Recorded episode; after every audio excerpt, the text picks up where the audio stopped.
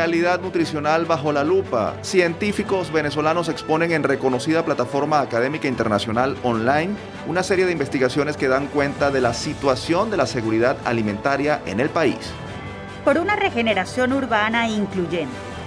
Experto en políticas públicas y profesor universitario, presenta libro con propuestas para mejorar la situación de la infraestructura, servicios y condiciones de vida en los sectores populares de las ciudades del país. Tendencias en diseño gráfico. Red de Investigación Estudiantil de la Universidad del Zulia prepara encuentro latinoamericano en línea para discutir lo más reciente en el uso de herramientas visuales en el marketing digital y la comunicación. Reconociendo la conciencia sostenible. UCAP lanza concurso para premiar proyectos académicos estudiantiles que busquen mejorar las condiciones de vida de la población desde una perspectiva socioambiental que impulse el desarrollo sustentable.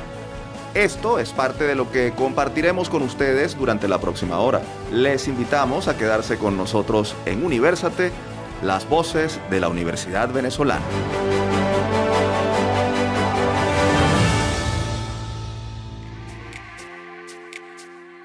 Les saludamos Tamara Sluznis y Efraín Castillo. Y les damos la bienvenida a nuestro programa Universate transmitido a nivel nacional por Unión Radio. Este espacio es producido por Unión Radio Cultural y la Dirección General de Comunicación, Mercadeo y Promoción de la Universidad Católica Andrés Bello. En la jefatura de producción están Inmaculada Sebastiano y Carlos Javier Virgües. En la producción, José Ali Linares y Miguel Ángel Villamizar. Y en la dirección técnica están Fernando Camacho, Giancarlos Caraballo y Ricarti Carrer. Este programa está siendo grabado desde el estudio de radio de la UCAP. Como siempre, agradecemos el apoyo del Departamento de Producción Audiovisual de la Escuela de Comunicación Social de la Universidad por hacer esto posible. Amigos oyentes, es un gusto poder estar al aire nuevamente con Universate para llevarles información sobre lo que ocurre en las universidades venezolanas y mostrar lo que se está proponiendo desde la academia para solucionar problemas o enriquecer el conocimiento. Así es, Tamara. Hoy nuestros invitados nos hablarán de varios temas, pero todos con una perspectiva común, la preocupación de la academia por el país y su gente. Vamos entonces a comenzar con nuestro breve recorrido por el acontecer universitario nacional. Actualidad Universitaria. El portal El Pitazo y la plataforma periodística Conectas publicaron recientemente la investigación titulada Universidades en Rojo, la cual revela, a través de datos, cifras y testimonios, la crítica situación de la educación superior en Venezuela como consecuencia de la política implantada por el Ejecutivo Nacional durante las últimas dos décadas. De acuerdo con este trabajo, desde el año 2005, el gobierno ha ejecutado al menos 18 acciones para restar autonomía administrativa, presupuestaria y académica a las 10 universidades nacionales experimentales que no controla, grupo en el que se encuentran las más importantes del país. Además, desde 2008, el Ejecutivo comenzó a reducir los presupuestos solicitados por esas instituciones, al punto de asignar para este 2021 menos del 99% de lo requerido por casas de estudio como la UCB o la Universidad Simón Bolívar. Esto mientras desembolsa cada vez más dinero para el presupuesto de las instituciones que tutela el Ministerio de Educación Universitaria. La investigación aborda otros asuntos, pero para leer todos esos detalles de mucha actualidad y pertinencia relacionados con la situación de las universidades públicas, los interesados pueden visitar la página conectas.org, conectas con doble N, o elpitazo.net.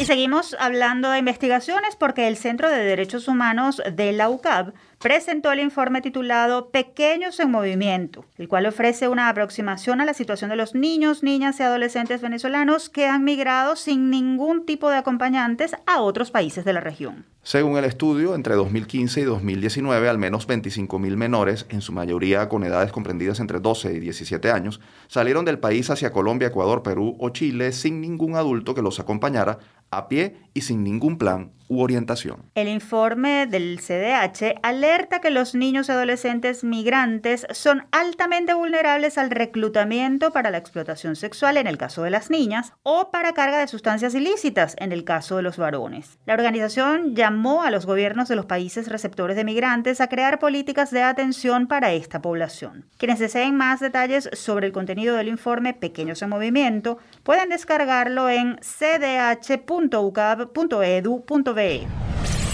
Hablemos ahora de la realidad laboral. Representantes gremiales de la educación superior rechazaron las negociaciones de la cuarta contratación colectiva única del sector que el pasado 28 de mayo inició el Ministerio de Educación Universitaria únicamente con delegados de la Federación de Trabajadores Universitarios de Venezuela, FTV, sindicato cercano al oficialismo.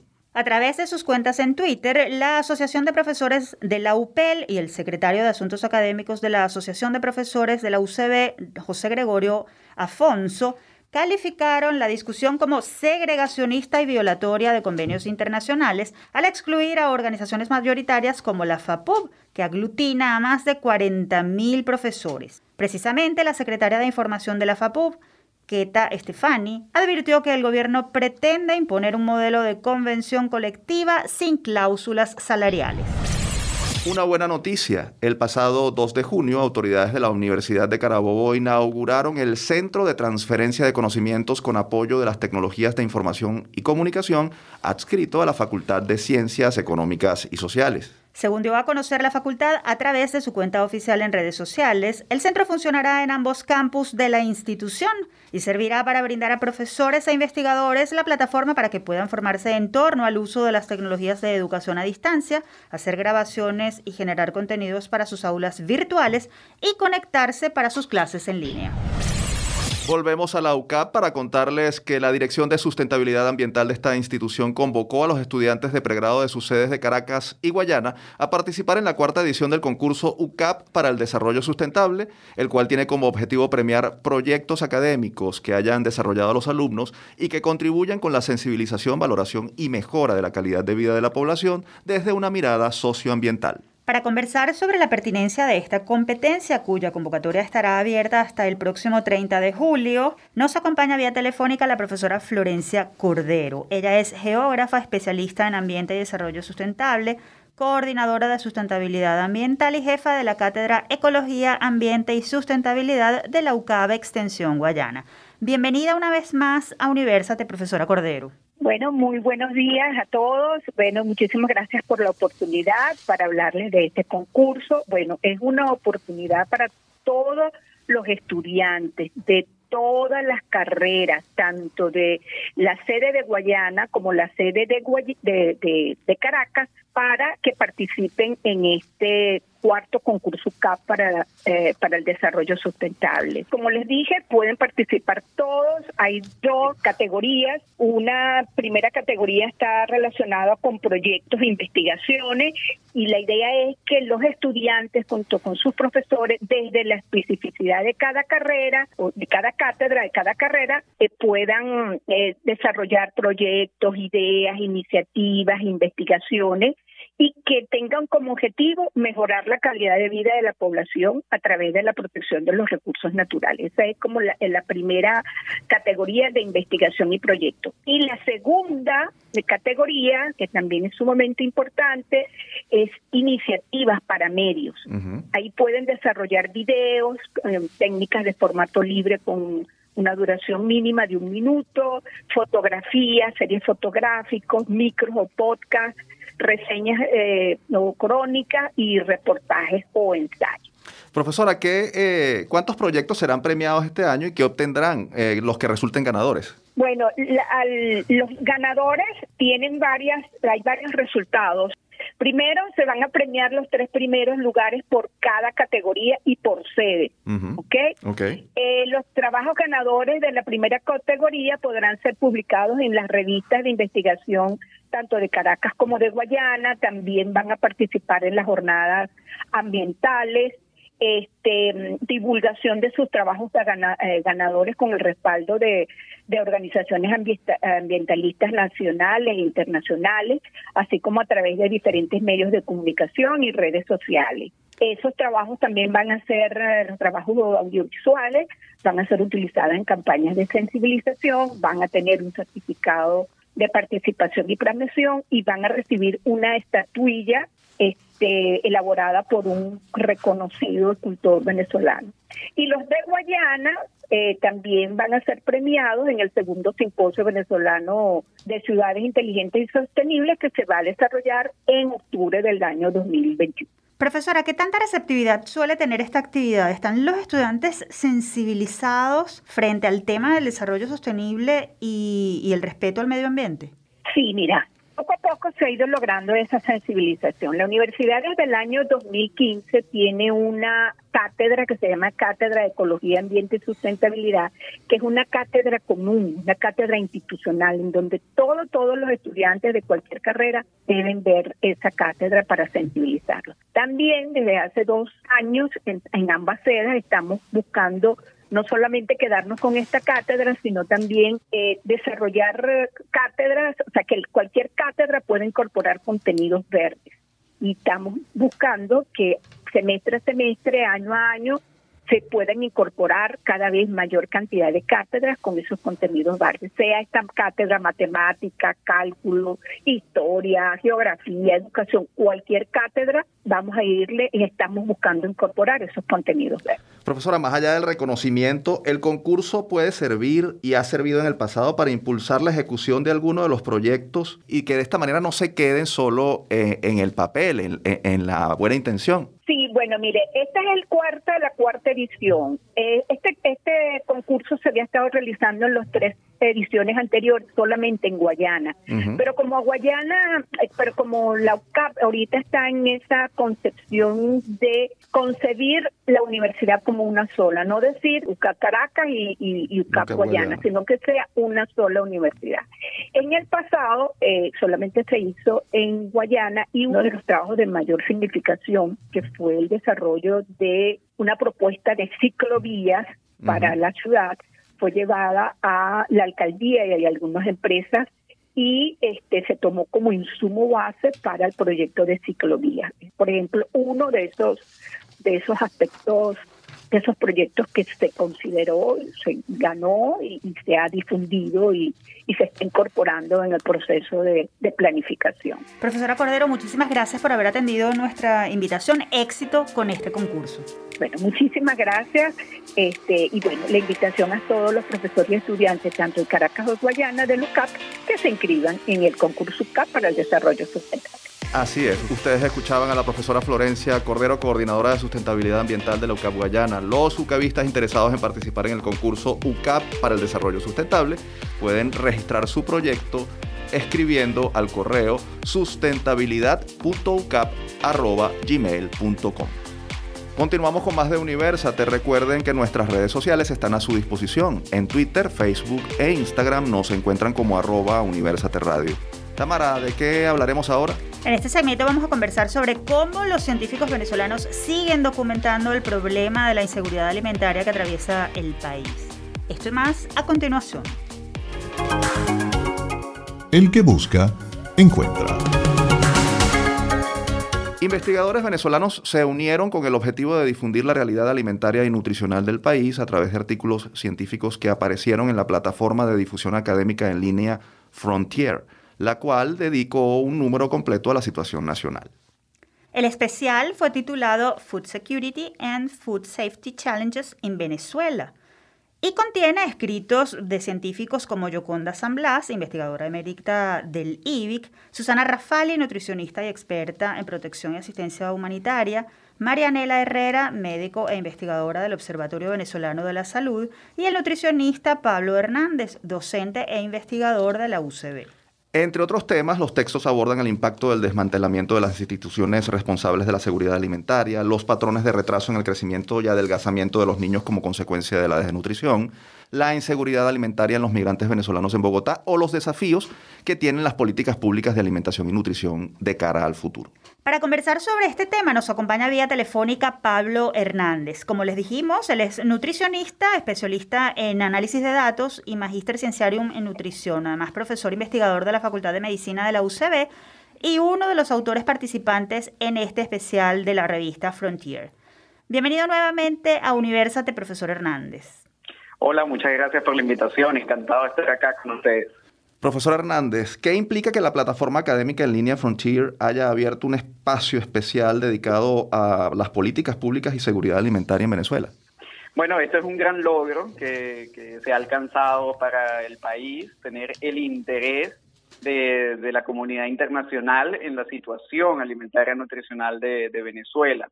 Y esta plataforma debemos agradecérsela a la profesora María Soledad Tapia, que, hizo el contacto con los editores de, de, esta revista y ellos estuvieron encantados justamente en dar difusión de forma científica y académica a todo esta a todo este panorama que tenemos no con, con lo que respecta a la alimentación y nutrición en el país. Ellos brindaron todo el apoyo para que los trabajos científicos que se han realizado en Venezuela en el área pues tengan una plataforma internacional y acceso. Lo, más importante en esto es que muchos investigadores van a poder tener acceso a estos datos y poder entender un poco más la situación que se vive en el país. Los tópicos abordados en este especial son variados, pero están relacionados eh, indudablemente con la realidad nutricional. ¿Cuál es el común denominador entre ellos y qué dejan claro estas investigaciones? El, punto focal de, de, todo este especial, de este número especial, es justamente la seguridad alimentaria y las implicaciones que tiene, por supuesto, en las personas se trató de que los profesionales, en este caso los investigadores, pues tuviesen temas bien variados, ¿no? Se tomaron puntos como el impacto que ha tenido la migración venezolana en la parte de disponibilidad y acceso a los alimentos.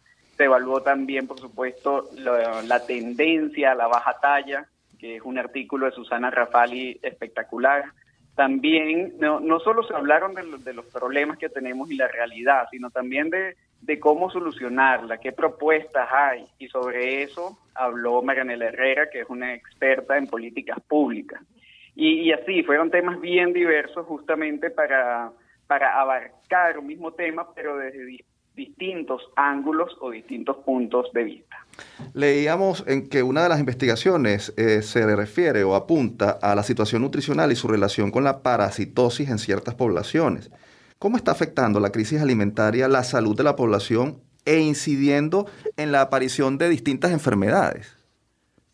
Sí, eh, muy muy importante esto porque uno de, los puntos donde hay menos investigaciones justamente en eso, en el tema de, las enfermedades, las parasitosis y la anemia que hace, hace muchos años la anemia fue muy importante acá en, Venezuela y en los últimos años pues no, no, no se tienen registros nacionales al respecto.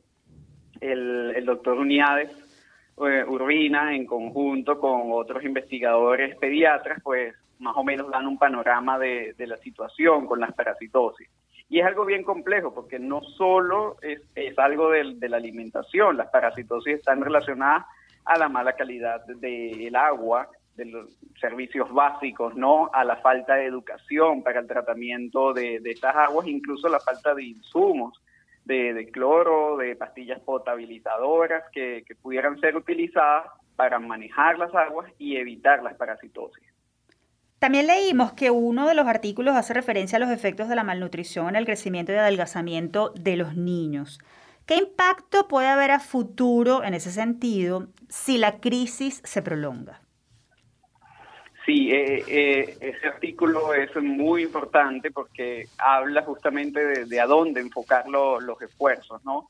Y, Susana Rafali allí pues establece muy bien que son los niños menores de 5 años en los que debemos enfocarnos y ha sido un gran logro que esto lo, lo, entienda el Programa Mundial de Alimentos, que actualmente está en, proceso ya de, iniciar sus actividades en el país, porque justamente este grupo quienes ellos decidieron pues eh, colocar allí como prioridad para darle atención. Así que esto, esto va a ser algo muy importante justamente para prevenir eso. Ciertamente que, que los que están en desnutrición grave, pues tienen que ser atendidos, pero no solo eso, sino también tenemos que atender a los otros niños que están en vías de desnutrición, justamente para poder frenarlos y poder evitar que caigan en estadios más graves.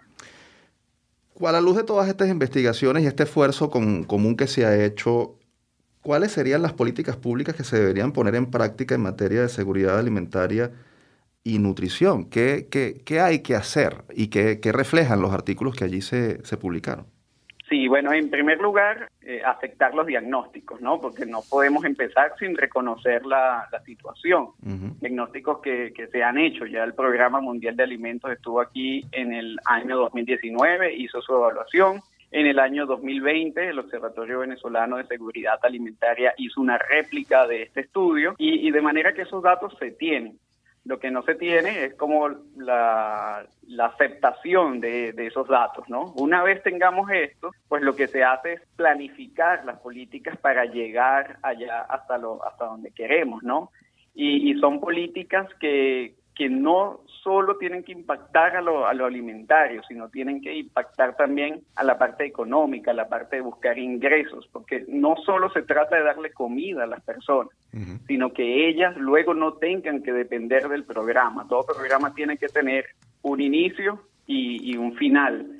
Y ese final no, no debe ser tan largo, tan prolongado. Los programas son hasta tanto las personas tengan la capacidad de resolver su, el tema alimentario por ellas mismas y ahí es donde radica el éxito del programa, no que el programa se prolongue por 20 años. Profesor Hernández, ¿qué papel juega la Universidad Venezolana en lo concerniente a la seguridad alimentaria? ¿Qué aportes se pueden hacer al respecto sobre, desde la academia?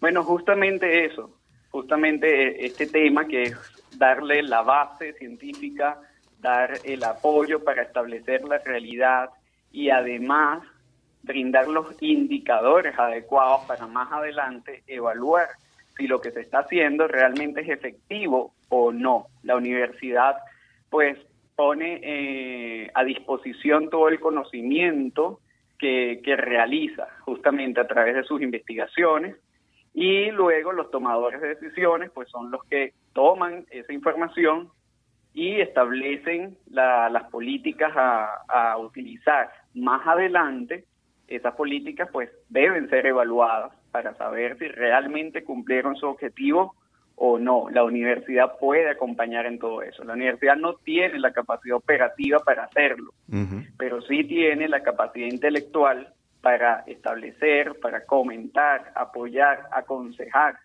sobre las mejores estrategias, cómo aplicarlas y cómo medirlas. Profesor Hernández, estamos eh, muy agradecidos porque nos haya atendido finalmente y brevemente. Si no se hace nada y la crisis se prolonga, ¿cuál es el panorama? ¿Qué puede ocurrir? Si hay alguna cifra que usted maneje sobre proyecciones de esta, de esta realidad nutricional y de inseguridad alimentaria. Sí, bueno, la, la situación venezolana es altamente cambiante y, no tenemos aún una proyección en este momento bien clara acerca del futuro. Lo que sí sabemos es que en los últimos años pues no hemos visto mejoría desde el punto de vista de la alimentación, sino todo lo contrario. Y cada día la brecha entre los que pueden comer y los que no pueden comer es más grande. Entonces, lo que debemos hacer es justamente encontrar un punto de encuentro, un punto de acción real donde podamos establecer verdaderas políticas y podamos obtener los resultados que queremos. Profesor Hernández, gracias por haber compartido con nosotros y con nuestros oyentes todos los resultados de esta, este estudio que se hizo. Muchas gracias por atender nuestra invitación. Gracias a ustedes. Escuchábamos al profesor Pablo Hernández, nutricionista e investigador de la UCB. Si desean revisar cualquiera de estas investigaciones, pueden acceder a la página www.frontierin.org y escribir en el buscador Food Security Venezuela. Momento de hacer nuestra primera pausa. Al regreso seguimos con mucho más de nuestra revista radial universitaria de los fines de semana. Somos Universal, de las voces de la Universidad Venezolana.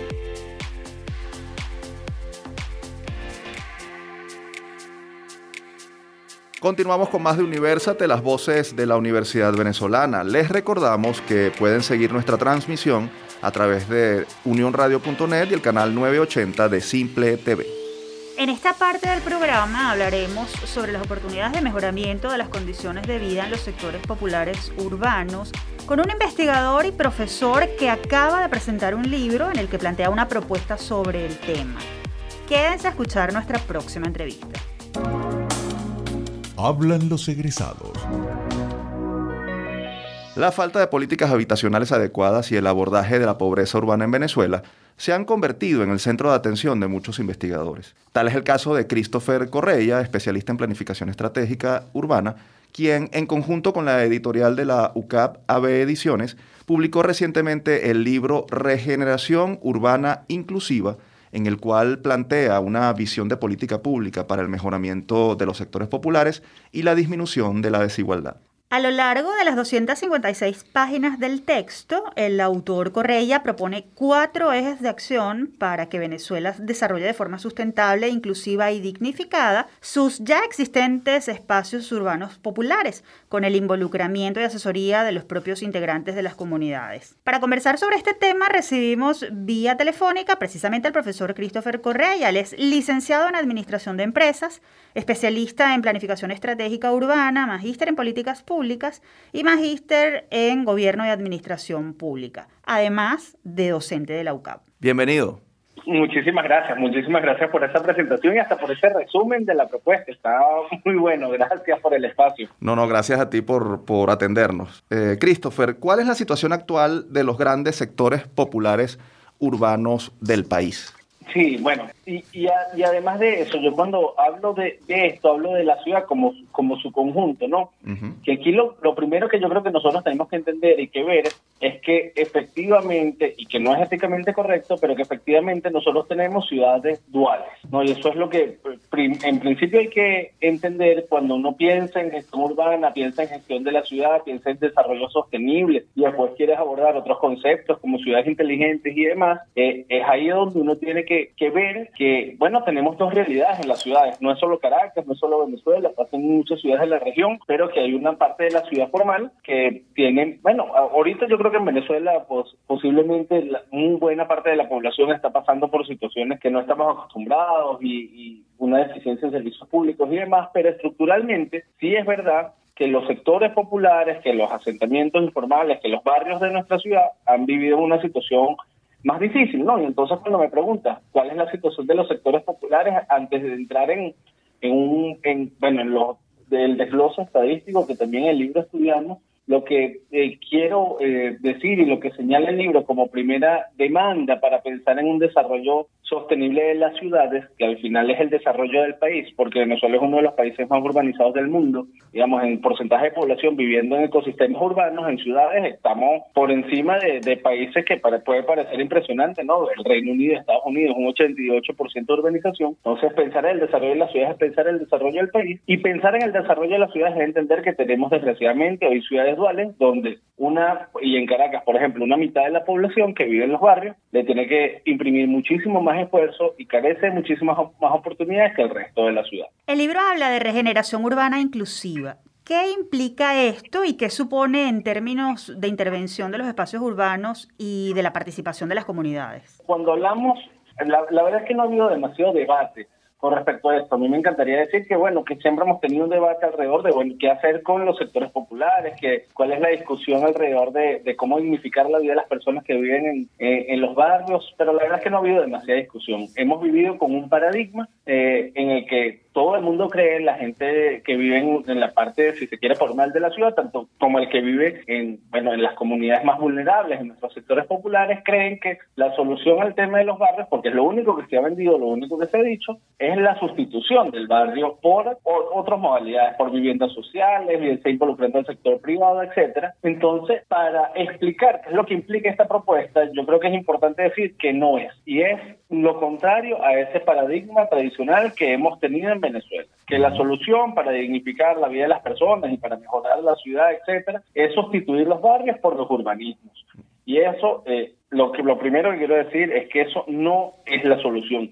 Sin entrar en la discusión sobre si esta propuesta puede ser buena puede ser doble, puede ser importante, bueno o mala para la gente. Antes de entrar en esa discusión, esa propuesta o esa alternativa, ese paradigma, que además es lo que ha estado de moda en Venezuela, mm, según lo que se ha investigado, según lo que dicen además las organizaciones internacionales, porque este libro tampoco es que se invente el agua tibia, ¿no? Es un poco sistematizar lo que dice la mejor experiencia internacional, es un poco sistematizar lo que dice ONU Habitat y demás, y la, y la academia a nivel en, en Venezuela y a nivel internacional, es que las alternativas de construcción de vivienda pública, así se encuentro con el sector privado, no son viables por ser excesivamente costosas. Son, en términos actuales, en 1980 el Banco Mundial sacó una estimación que costaba a lo mejor 200 veces más construir el costo por unidad de vivienda, por familia, digamos, el construir una vivienda social versus la rehabilitación física de un sector popular. Hoy en día a lo mejor hay otros eh, estudios que dicen que por lo menos es 5 o 6 veces más caro. Entonces, eh, teniendo un país como el que tenemos, donde equivocarnos no puede ser una opción, que la reconstrucción es indispensable, eh, es, necesario y no hay tiempo que perder, nosotros tenemos que apuntar por las mejores soluciones.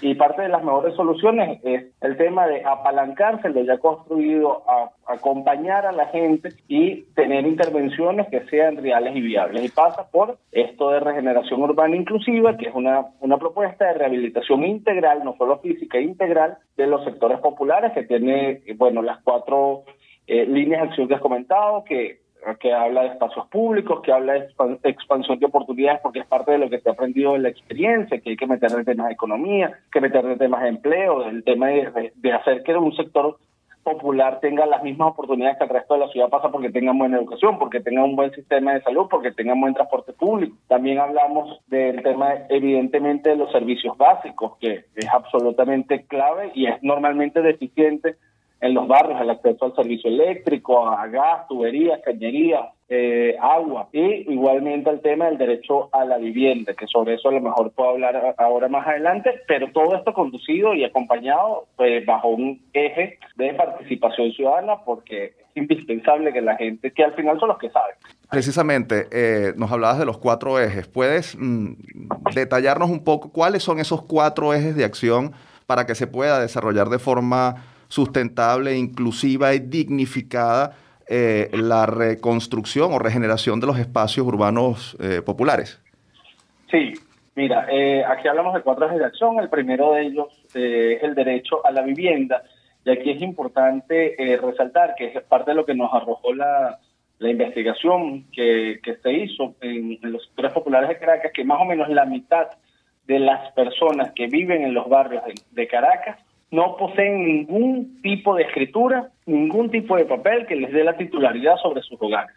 Después hay modelos y, se entiende a veces que hay como eh, cierto tipo de, propiedad sobre la bienhechuría, pero la realidad es que la mitad de la población que vive en los barrios de Caracas no tiene, bueno, ningún título que le dé realmente certeza de que su casa es suya y que además la, puede vender y que nadie lo puede desalojar. Este punto es algo que nosotros tenemos que tratar. Hay autores como Hernando de Soto que decía que la solución para la pobreza mundial es hacer que todo el mundo fuera propietario y eso pasaba por hacer que la gente fuera propietario de sus propios hogares. Eh, cuando hablamos de regeneración urbana inclusiva, hablamos de que no es solo el gobierno o el sector privado quienes tienen la responsabilidad de, conducir un, un proceso de rehabilitación, sino la misma gente. Y para que la misma gente participe de una manera activa, tienes que dar un engranaje institucional y una cantidad de incentivos que sean correctos. Y otorgar títulos a propiedad, hacer que la gente sea propietaria, da los eh, incentivos correctos, porque la verdad, la gente cuida más su, su casa, eh, cuida más la parte externa e interna de su casa, invierte mucho más en su hogar, participa más en la comunidad, cuida más sus calles, sus escaleras, sus canchas, sus espacios públicos, etcétera, y sabe que es dueño de su casa, no que si en cualquier momento lo puede desalojar. Y la investigación sí nos dijo, aunque parezca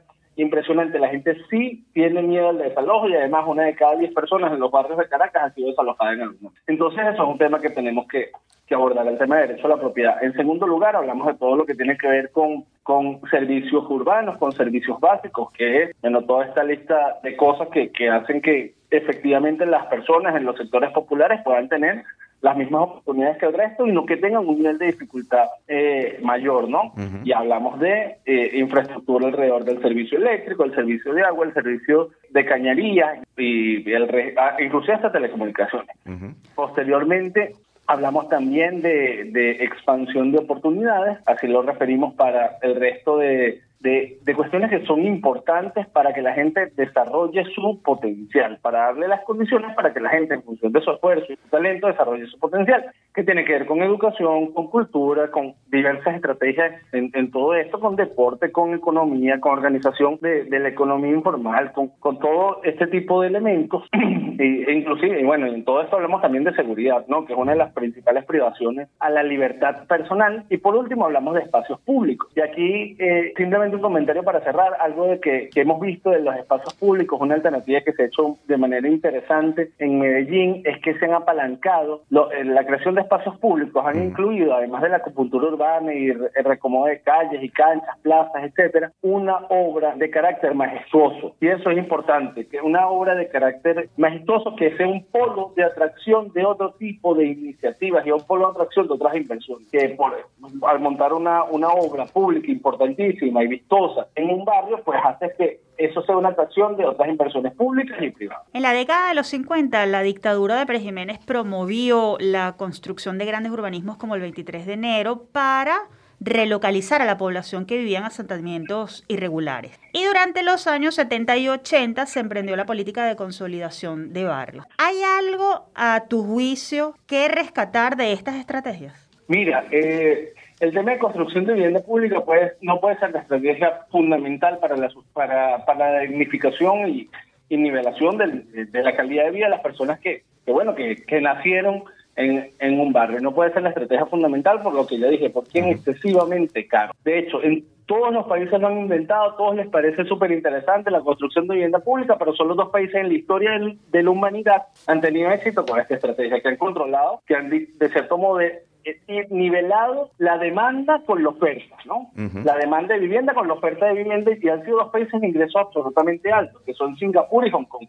De resto, todos hemos fallado en esa estrategia porque no logramos suplir el nivel de, o sea, ofrecer pues. lo, lo, necesario para cubrir la, la demanda de vivienda. En cualquier caso, ¿Qué es respetable de esto? Que sí puede ser una estrategia marginal, una estrategia adicional. Si hay sectores que no pueden ser habitados por temas eh, medioambientales, evidentemente tienen que moverse a las personas previo un proceso de negociación para otro tipo de, edificación o personas que estén en una situación excesivamente precaria. Digamos, hay, puede ser una estrategia adicional que puede acompañar el tema de la regeneración urbana inclusiva en la comunidad, pero no puede ser la estrategia eh, principal y fundamental, por lo que les digo, es demasiado caro. Debería ser por lo menos unas cinco o seis veces más, según todos los estudios que se han realizado al respecto. Y nosotros necesitamos ser eficientes con respecto al uso de recursos. Y además, tiene otro tipo de ventajas interesantes, mantener el tejido social que se genera, que se genera en un barrio. Y, y lo que busca esto al final es, es nivelar que no sea perceptible ni para el habitante del sector popular ni para el resto de la ciudad que, bueno, no sé, hay una frontera, que a partir de esta calle, a partir de este punto es barrio. No, que sea una ciudad que crezca que, y que exista de manera armónica donde todos sus sectores presentan un nivel similar de oportunidades. Y eso al final es bueno, ir rompiendo las barreras estructurales de la pobreza, porque hoy sí en los barrios de Caracas hay barreras estructurales de la pobreza. Cuando una persona tiene que pasar, eh, tiene que bajar 200 escaleras y, otro, y subirlas eh, dos veces al día versus otra persona que no lo tiene que hacer, esa persona tiene unas condiciones que son más adversas. Si una persona vive en un ambiente de inseguridad, presenta condiciones que son más adversas. Si no tiene agua, presenta condiciones que le son más adversas y al final eso hace que las personas en, en Caracas y en la realidad, dependiendo del lugar donde nacen, tengan más o menos oportunidades. Christopher, ha habido proyectos exitosos de regeneración urbana inclusive en Venezuela, el proyecto Catuche de reconstrucción de viviendas y de reconstrucción del sector tras el deslave del 99 es un ejemplo de ello. De hecho, el rector de la UCAP, que hace el prólogo de tu libro, estuvo a la cabeza o formó parte de ese proyecto.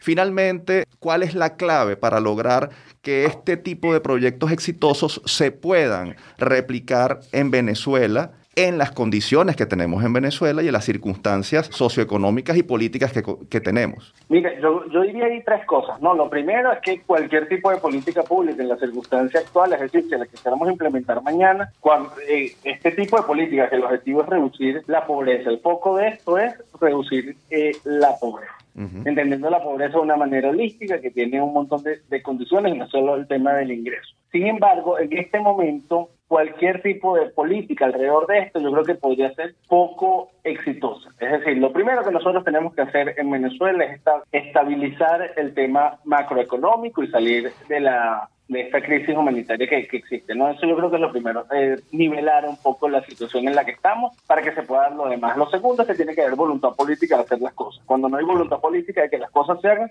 pues al final no salen. Y lo tercero, que, que esto sí lo dice además la experiencia, es que tiene que haber un importante componente de participación ciudadana. De nada sirven propuestas que vayan de arriba hacia abajo. Mm. y que simplemente lleguen los políticos o los técnicos, una comunidad y digan, bueno, buenos días, aquí se va a hacer esto, e impongan una solución. Eso no funciona, además está comprobado que no funciona. Nigeria, que es el país que además en los próximos años más va a crecer en términos urbanos y, demográficos, tuvo estrategias similares a esta, una receta como bastante bien hecha y fracasó. Y, todos los, los estudios que se han hecho de por qué las cosas no salieron bien en Nigeria pasan porque no hubo, una no hubo participación ciudadana real y en otros lugares donde se ha habido participación pues la cuestión ha, funcionado, ha tenido resultados importantes en elevar el nivel de vida de las personas y expandir su, su nivel de, de libertades y oportunidades, que significa reducir la pobreza. Entonces yo diría esas tres cosas, una estabilización del tema país a nivel macroeconómico, que exista la voluntad política y al final cuando se implemente todo esto, que haya una participación ciudadana real y genuina. Christopher, finalmente, ¿dónde puede adquirirse el libro Regeneración Urbana Inclusiva? Mira, a través de la página web de Avediciones se puede conseguir online. Es la, editorial de la Universidad Católica de Entre quien está con toda la, difusión y a nivel online. Y además de esto se encuentra en algunas librerías en Caracas. Por ejemplo, en el Buscón, en Cálatos y en toda la red de librerías Las Novedades. Christopher, agradecemos que hayas aceptado nuestra invitación y que hayas compartido estas importantes consideraciones que, son que, que es necesario debatir en el país porque, como lo decías, no podemos seguir teniendo dos ciudades, dos, tres y cuatro ciudades en Venezuela dentro de una misma ciudad y hay que trabajar por superar la pobreza y lograr la, la, inclusión y reducir las desigualdades. Gracias por acompañarnos. No, muchísimas gracias a ustedes y qué bueno que tenemos la oportunidad de tener este tipo de debates que son importantes, que yo creo que deben ser la prioridad. Muchísimas gracias. Ustedes escuchaban a Christopher Correa, él es experto en políticas públicas y profesor de la UCAP, además autor del libro Regeneración Urbana. Si desean adquirirlo, está disponible en formato digital en avediciones.ucab.edu.be. Y nosotros seguimos con más de Universate, las voces de la Universidad Venezolana. Les recordamos que si desean dar a conocer su investigación, proyecto, iniciativa o logro, pueden escribirnos a arroba Universate Radio en redes sociales o al correo producciónuniversate.gmail.com. ¿Qué nos toca ahora, Tamara? Efraín, en esta última parte vamos a conversar sobre un encuentro internacional que servirá para compartir conocimientos sobre el diseño gráfico. Esto y mucho más a continuación. En la agenda. La red de investigación estudiantil de la Universidad del Zulia, Redieluz, adscrita al Vicerrectorado Académico, anunció la convocatoria al Encuentro Latinoamericano de Experiencias de Investigación Estudiantil en Diseño Gráfico 2021. Este se llevará a cabo los días 14 y 15 de junio. La actividad que se realizará a través de Google Meet y está dirigida a estudiantes, profesores y profesionales del diseño busca construir un espacio académico donde se exponga lo más innovador en el área, brindando la oportunidad a jóvenes estudiantes de desarrollar sus competencias. Para darnos más información sobre este evento y su pertinencia, nos acompaña desde el occidente del país la profesora Luz Maritza Reyes. Ella es coordinadora de Redieluz. Un gusto recibirla nuevamente en Universate, profesora. El gusto es de nosotros, de la Universidad del Zulia. Gracias por la invitación. Profesora, ¿qué encontrarán los participantes en estas jornadas? ¿Qué temas se discutirán y qué ponentes y de dónde estarán eh, participando? Bueno, fíjate que tenemos eh, participantes de varios países y de varias universidades. Entre esas universidades tenemos entonces eh, Venezuela, la Universidad de los Andes, tenemos la Universidad Central de Venezuela, tenemos la Rafael Belloso Chacín, tenemos allí la Universidad en Chile, Finisterre, tenemos también la Universidad Corporación Unificada Nacional de Educación Superior en Colombia. Tenemos también la Fundación Carlos Cruz 10, París. Eh, tenemos también de Colombia la red eh, latinoamericana de diseño gráfico. Todas estas informaciones, bueno, buscan, como decías anteriormente, eh, desarrollar competencias y actitudes en los estudiantes que le permitan pasar de una práctica a hacer una investigación. Nosotros realmente contamos con un repertorio bastante importante y fíjate que el apoyarnos la Fundación Cruz 10 nos permite pues darle a los jóvenes experiencias bien importantes sobre el diseño. Por lo menos tenemos una conferencia, La vida en color, el color en la vida, Esta es una, un documental que vamos a compartir eh, aportado por la Fundación Carlos Cruz 10. Tenemos también conferencias y charlas, por lo menos tenemos, más allá del soporte, es una también una, un aporte de la Fundación Carlos Cruz 10. Igualmente tenemos también una conferencia que nos trabaja el diseño gráfico, estética eficacia. Por otro lado, hemos trabajado lo que es el cómic, en la comunicación gráfica, tenemos lo que es eh, la fotografía urbana, tenemos dirección de cines y entonces en líneas generales hemos tratado de buscar aquellas temáticas de actualidad que le permitan a los estudiantes interactuar y sobre todo eh, entender que el diseño es más allá de una práctica y que se vincula en este momento con lo que es la investigación. Profesora, el diseño gráfico se ha vuelto una herramienta indispensable en la era de las redes sociales y el marketing digital. ¿Qué lecciones deben quedarnos sobre este tema y las tendencias que se están imponiendo en el área, hacia dónde va el diseño y la imagen en un tiempo en el que muy pocos leen y además somos todos presas de la viralización y hasta de las noticias falsas. Bueno, fíjate que estamos estamos hablando en este momento un tema bien importante, lo hemos conversado bastante. Eh, yo creo que el diseño eh, tiene su mejor momento en este espacio, ¿verdad? Y sobre todo una conexión con la comunicación social. Eh, de tal manera que las universidades están tratando de hacer ese enlace en los planes de estudio. Pero, eh, pero en líneas generales yo te puedo decir que la ciencia abierta ha generado ese espacio de dinamismo a lo que es la creación y el diseño en sus diferentes áreas. También la sostenibilidad, se está buscando hacer sostenible lo que es la creación a través de, herramientas y las plataformas digitales, lógicamente, eso ha sido en este momento una gran herramienta. Ahora, eh, profesora, ¿cuál es la importancia de que las universidades se dediquen a temas como este, como los de la investigación y promoción de encuentros en los que se hable de las tendencias del diseño? Bueno, fíjate que, que en el caso específico de nosotros, somos una red de investigación que asistimos todas las áreas de formación de nuestra universidad y el diseño no es la excepción. Nosotros hemos logrado en tres años, tenemos cinco años internacionales, trece de actividad nacional, hemos logrado eh, conformar una plataforma de diseñadores en formación, al igual que lo hacemos con nuestras facultades. Pero es de admirar en este momento eh, la visibilidad y accesibilidad que tenemos en las redes y sobre todo la calidad de la construcción. Es decir, aquí no es solo porque sea un encuentro de diseño, sino porque el evento en sí está logrando dar un mensaje a las universidades que forman estos profesionales de que el arte es creación y que el arte está en todo y cada uno de los momentos y la creación y la actuación de un estudiante. De tal manera que esto nos ha permitido contar con una herramienta y unas, unas estrategias didácticas que van desde el, el, análisis de perspectiva, lo están haciendo muy bien nuestros estudiantes, están buscando carruseles están buscando los mejores videos y eso y eso lo pueden haber contactado ustedes por las redes la creación de videos pero no videos estáticos sino videos que realmente eh, son representativos de lo que es el diseño. Profesora finalmente quiénes pueden participar en este evento y dónde pueden conseguir más información Ok, eh, quiénes pueden participar cualquier persona interesada en lo que es el diseño y la creación pero lógicamente específicamente para nuestros estudiantes de arquitectura y diseño o estudiantes de, diseño gráfico en líneas generales. Entonces, como te digo, profesionales del diseño, estudiantes o cualquier otra persona interesada en esto. ¿Por dónde nos ubican? Por nuestras redes, LD, Rediluz, arroba Rediluz, arroba Ciencias para llevaros piso oficial. Profesora Reyes, agradecidos por su tiempo y les deseamos muchísimo éxito en esta actividad. Gracias además por esas consideraciones importantes sobre el tema que, que, nos ponen al día sobre, sobre algo tan, eh, tan actual como lo, como lo es el diseño. Bueno, muchísimas gracias en nombre de la Universidad del Zulia por aquí a la orden eh, y también invitarnos a este encuentro de diseñadores gráficos. Feliz día. Feliz día. Ustedes escuchaban a la profesora Luz Maritza Reyes, coordinadora de Red Luz. Ya saben, si están interesados en participar en el Encuentro Latinoamericano de Experiencias de Investigación Estudiantil en Diseño Gráfico 2021, pueden conseguir más información en la cuenta ELD Redieluz en Instagram. Momento de despedir nuestro programa, pero antes vamos a compartir nuestra acostumbrada frase de la semana.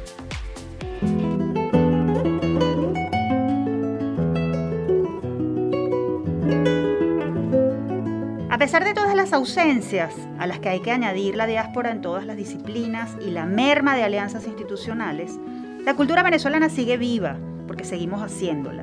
Pocos con obstáculos en menor escala, pero continúa. Es una cultura de venezolanos residenciados fuera y dentro del país. todos luchando con las dificultades propias de las distintas situaciones. La cultura es una de las manifestaciones que más evidencia la capacidad de resistencia. En Venezuela nos silencian la pobreza y la falta de recursos, pero la voz sigue en pie. Las palabras fueron dichas por la escritora, ensayista, psicóloga y profesora universitaria venezolana Ana Teresa Torres durante una entrevista reciente concedida al diario El Nacional a propósito del cierre de instituciones y centros culturales y artísticos a causa de la pandemia y la crisis.